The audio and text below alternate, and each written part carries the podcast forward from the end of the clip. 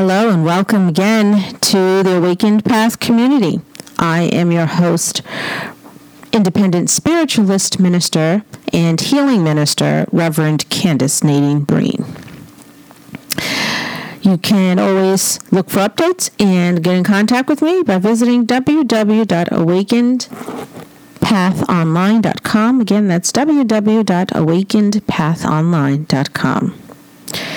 Well, today's topic, since uh, tomorrow is the first day of summer, uh, today's topic is the weeds of life.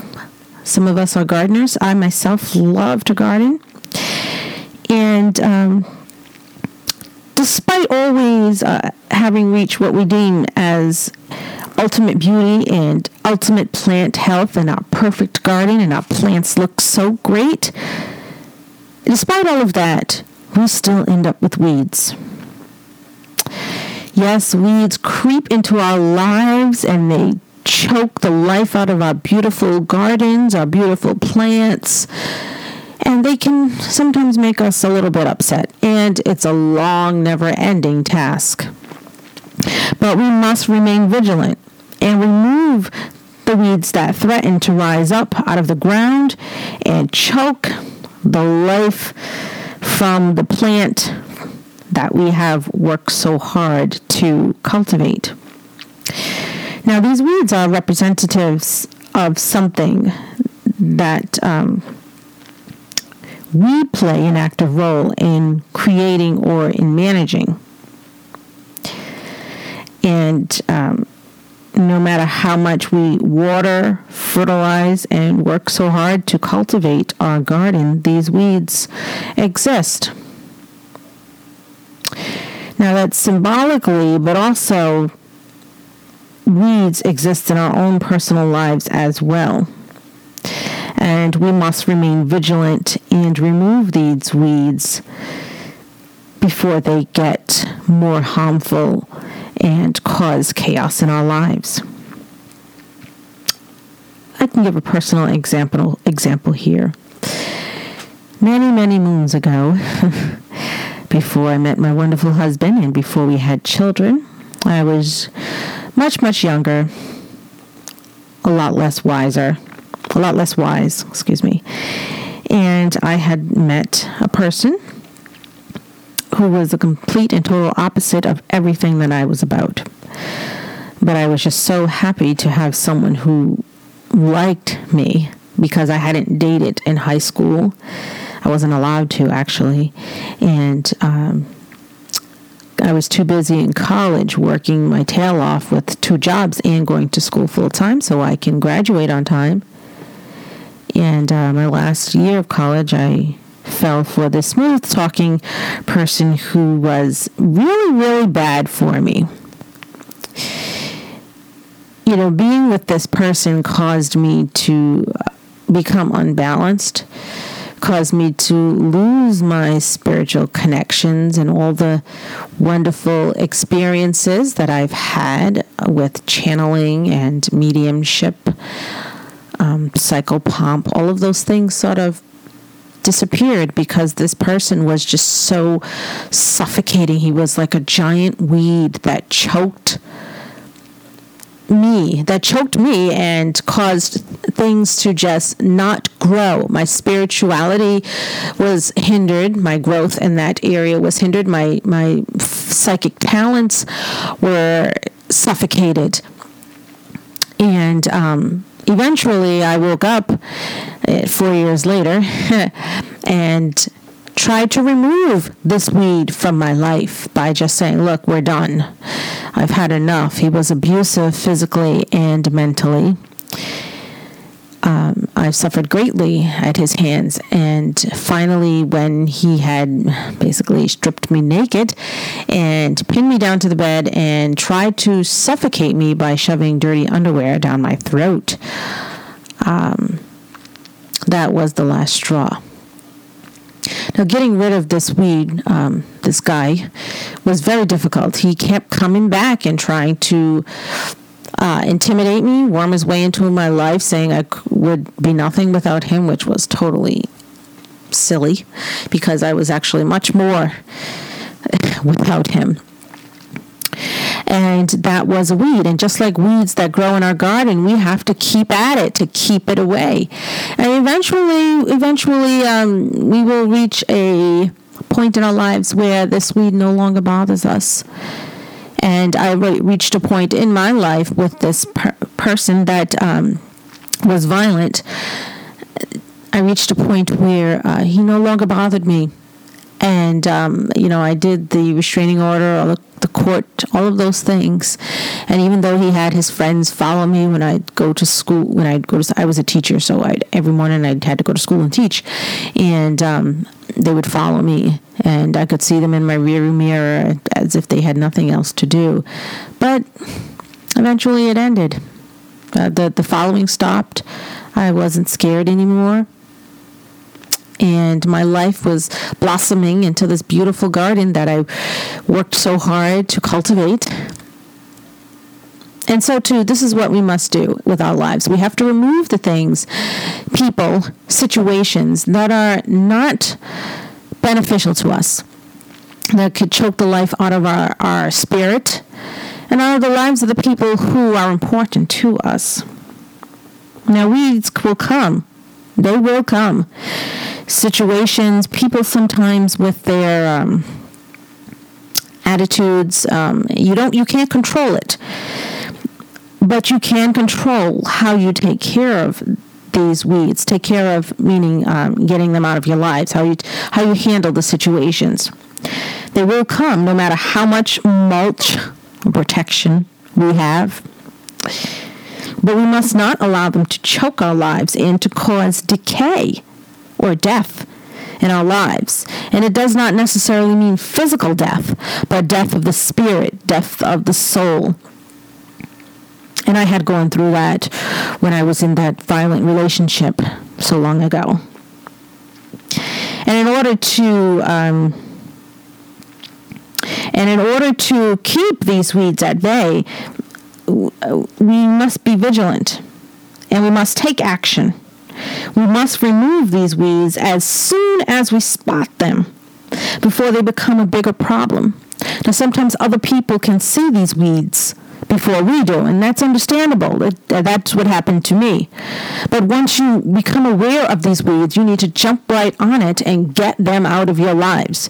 It could be a bad working environment. It could be a toxic friend or toxic relationship.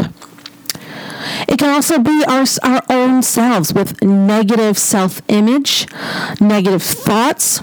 We need to get rid of those as well. And that's really difficult. It's really challenging because we can never escape ourselves.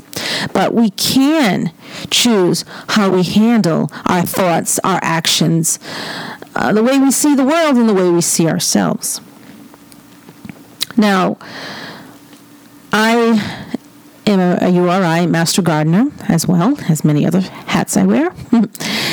and um, my children's school, I am in charge of the garden. It's a URI master gardener site, and I am the school master gardener there. And it was a long project. It, it had been um, three years of neglect. Um, before I came on board, and there were plants that have grown up that were tall as a as a preschooler. There were and there were all sorts of overgrown vegetation. It was a complete disaster. Something not fitting for an elementary school, right? Elementary school should be life, happiness. And this garden definitely was not that. And when I took on this task, I uh, got 22 volunteers for our first day of just stripping the whole garden clean, every single thing, getting it, everything that was growing, get it out. It didn't matter what it was. We're starting fresh. It took us that first day 22 large lawn bags filled lawn bags. And we didn't stop there, but just that one day, we had 12 volunteers and 22 long bags.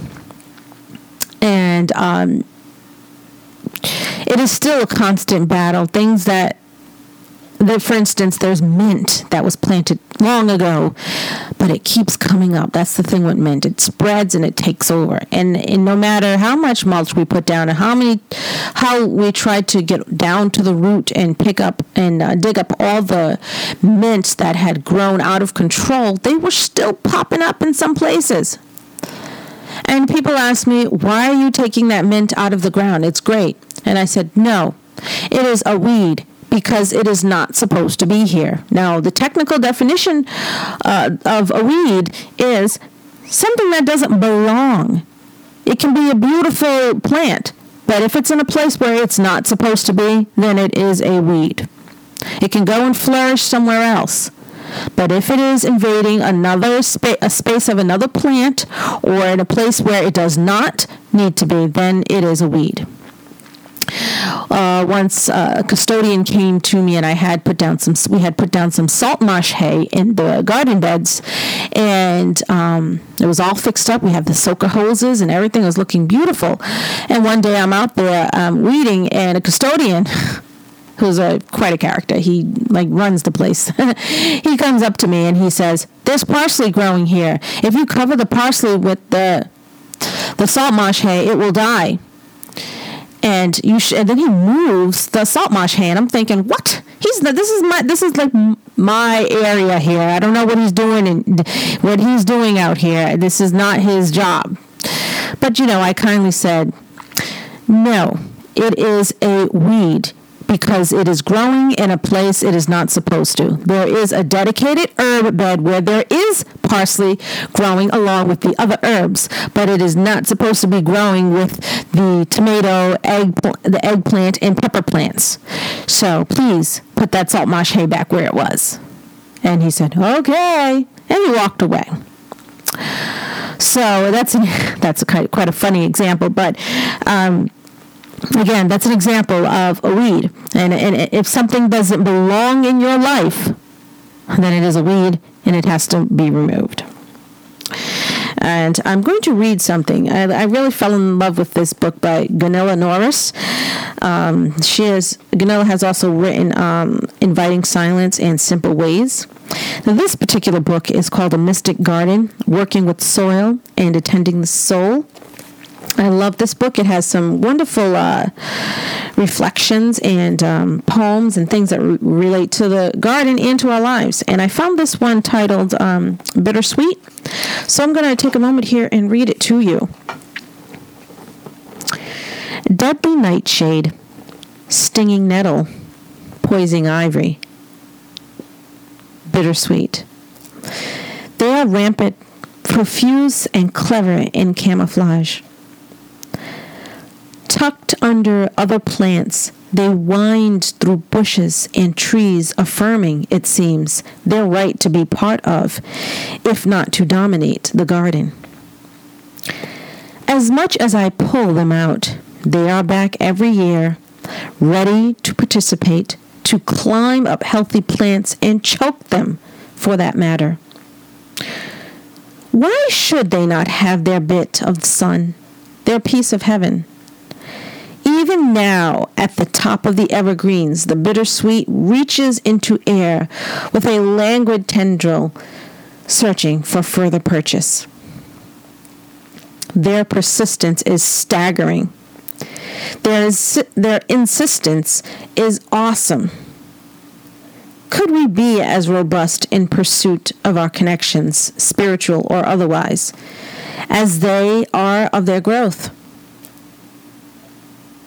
The names of these plants are ominous, stinging, bitter, poisonous, deadly. From one perspective, their names are true of some of the qualities of their growth habits. They grow on other plants, dominate and kill what sustains them. Are we humans not doing this to the earth? I give these vines due respect, and I also pull them. They will be back, as will the deadly, the poisonous, the bitter, the stinging parts of myself. They are the tendencies that live in my inner garden as much as they live in the backyard. I must admit of them. I must watch them. And um, on the following page, there's a poem. She has the way she writes her book. Uh, there's you know a topic on one page with a narrative piece, and then the next page there is a poem, and it's a very short poem. And I'll read this as well. It relates to uh, this the the uh, what I just read. Here goes. In time, everything adjusts and comes to new balance. When the host is exhausted, the parasite dies. The laws of nature are just and inexorable. They are fundamentally kind. Now, um, this sort of this relates a little bit to what I said about um, the weeds in our lives. They can be people, other situations, even ourselves, and we must recognize them, respect them for what they are. And that means we can't try to make them into something that we want them to be. They are what they are. And knowing that and respecting that will make it easier for us to say, look, we can't change them. We can't have them because they are toxic. So we must be vigilant and work at trying to get rid of them. Now, just like weeding in a garden, getting rid of things that are toxic in our own lives, whether it be others, situations, or ourselves, does take time. And as long as we remain vigilant, we will beat down this weed. And then we can see our life flourish and turn into this beautiful garden that we can be proud of. So I thank you for listening today. And as always, please visit my website, www.awakenedpathonline.com, and there you can give me reviews, comment, join the forum.